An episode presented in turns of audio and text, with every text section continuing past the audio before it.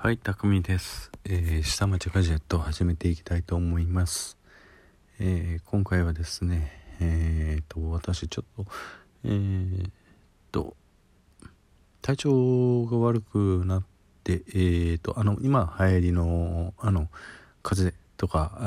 インフルじゃないですよ。ちょっと月に1回定期的に通院行ってるんですね。でそれの休みがあったんで、そのタイミングと同時にですね ITS フェアがありました。でそこのところで、ちょっと Microsoft 365と、Slack さんのセッションがありましたんで、そちらの方行ってきましたと思ったら、ついでにですねびっくりしました。 AWS さんの方もセッションを開かれてまして、出展なんかもされてたんですね。ということで、Slack さん、AWS さん、それから、Microsoft さんに関しては Azure と Microsoft.365 っていうことで、この3つをお話を聞いてきました。よかったら聞いてください。まず1つ目、Slack さん。お話をいろいろ伺っていると、基本的にTeams さん、Microsoft 365のMicrosoft 365って言ってますけれども、基本的にはもう Office 365をもう Microsoft 365と言い換えたいらしいんですね。Microsoft さん的には。それとうまく連携して、やっていきたいみたいなことをお話しされてました失礼。ですね、マイクロソフト365に同様の機能がありまして、今皆さん Office 365が手元にあると思うんですけれども、 Office 365の中に Teams ってありますよね。であれの中の、開発用フレームワークの中に、いろいろあるんですけれども、それは似たようなもんなんですね。メッセージのやり取りなんかを、会社単位、部門単位、課単位、グループ単位みたいな感じでTeams の、グルーピングをして、やり取りをするっていうところで、それプラスアルファですね、マイクロソフトストリームっていうのがあります。マイクロソフトストリームって何ぞやというふうなことがあるんですけれども、これは動画を撮って、そういうふうなことをやり取りできますよというふうなことが機能もあります。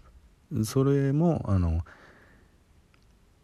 Teams の中にペタッと貼り付けて、するってこともできます。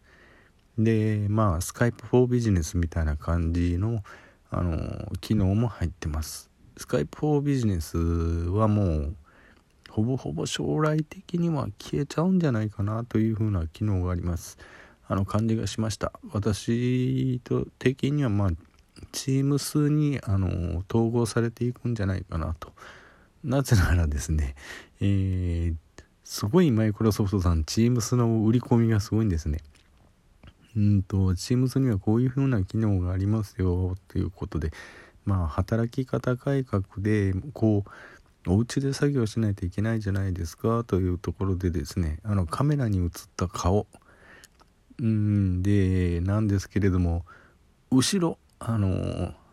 ばホワイトボードとかうちの中ぐちゃぐちゃになってる状態見られるの嫌ですよねっていう風なところで、顔だけにフォーカスしてもらいたいですよねってやってピッてやるとですね、そこだけが映るんですね。それ以外はピントがボケた状態っていう風な状態で顔を追従してくれるっていう機能があると、そういう風な機能もありますと。でチームで一つのホワイトボードを落書きみんなしましょうっていう風な時、ホワイトボードに人が映っちゃうと分かりづらいですよねってなった時に、その人のレイヤーをですね、透過させてしまうっていう機能があるんですね。あれどういうふうにやってるのかなっていうのがちょっとなかなか興味あったんですけれど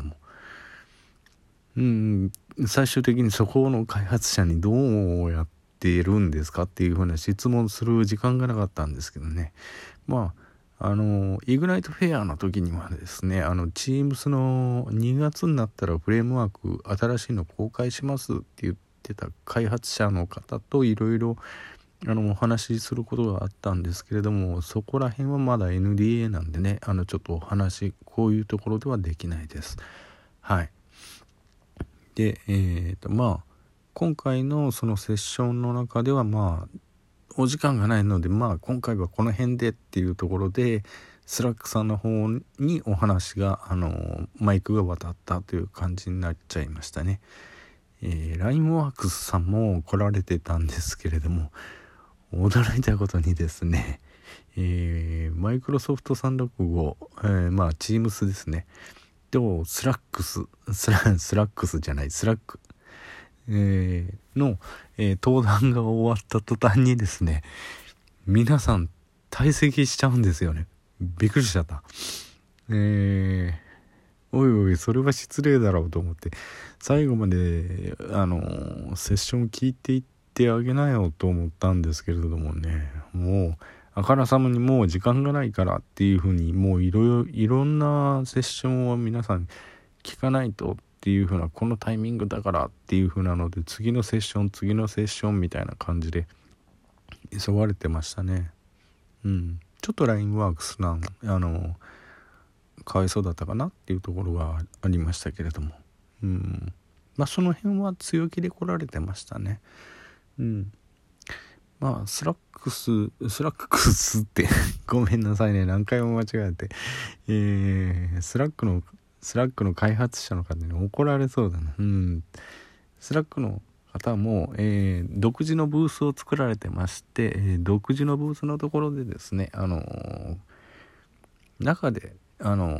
ブースのところでセッションなんかもされてて、直でこういう風な時はあって、ああいう風な時はあって、こう質問できるんですね。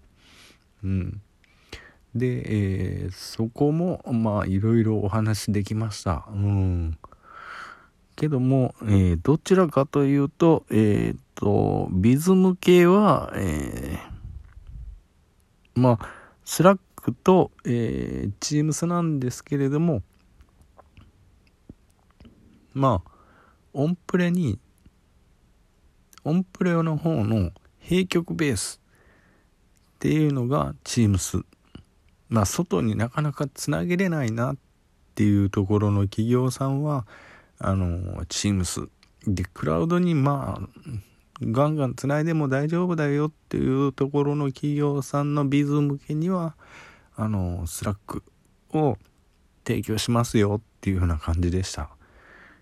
スラックどんどん使ってくださいっていうところもあるんですけれども、どっちかっていうとセキュリティにうるさいっていうところに関しては Teams さんを使ってもらった方がいいですと。で、それ以外の皆さんどんどんクラウドベースで開発を進めていきたいっていう方のメッセージのやり取りにはスラックを使ってくださいみたいな感じでしたね。チャットワークはどこへ行ったのやらっていうところだったんですけどもね、チャットワークはちょっと見当たらなかったんですよね。あれっていろいろ探したんですけれども、見当たりませんでした。はい。でですね、あとびっくりしたのが AWS さんがおられました。Azure のまとなりに、ここ喧嘩しないのかなと思ったら、メリデメリはお互いにありますからねみたいな感じでね、最近すごいですね、比較広告で相手の上げ足取るっていうんじゃなくて、相手のメリデメリをですね、補填し合うっていう売り方になってきてますね。こういう用途にあるので、こういう用途の時には Azure さんを使われた方がいいですよ。で、こういう時の方には弊社の AWS 使ってもらったらいいですよと。だからハイブリッドでAzure さん半分 AWS 半分っていうのもありじゃないですかねみたいな。Azure さん 100% AWS100% っていうのはまあ運用的にもありかもしれないですけれども難しいですよみたいな感じで言われてましたね。うん。一長一短なんで何もかもいいとこ取りっていうのはなかなか難しいですよって。何かそういうところでご相談があったら、AWS の方で、聞いてみて、そこは、Amazon では補えのすげえなまったAmazon では補えないので、AWS さんの方に AWS さんじゃないごめんなさいAzure さんの方に補ってもらってくださいというふうなことも言われてましたね。はい。長々と話しちゃいましたね。まあいろんな休み休暇だったんですけれども、また刺激の多い、一日でした、時間が来てしまいました。今回はこの辺あたりで終わろうとしまいます。また、明日もう一度あげようと思います。それでは今日はこの辺でバイバイおやすみ。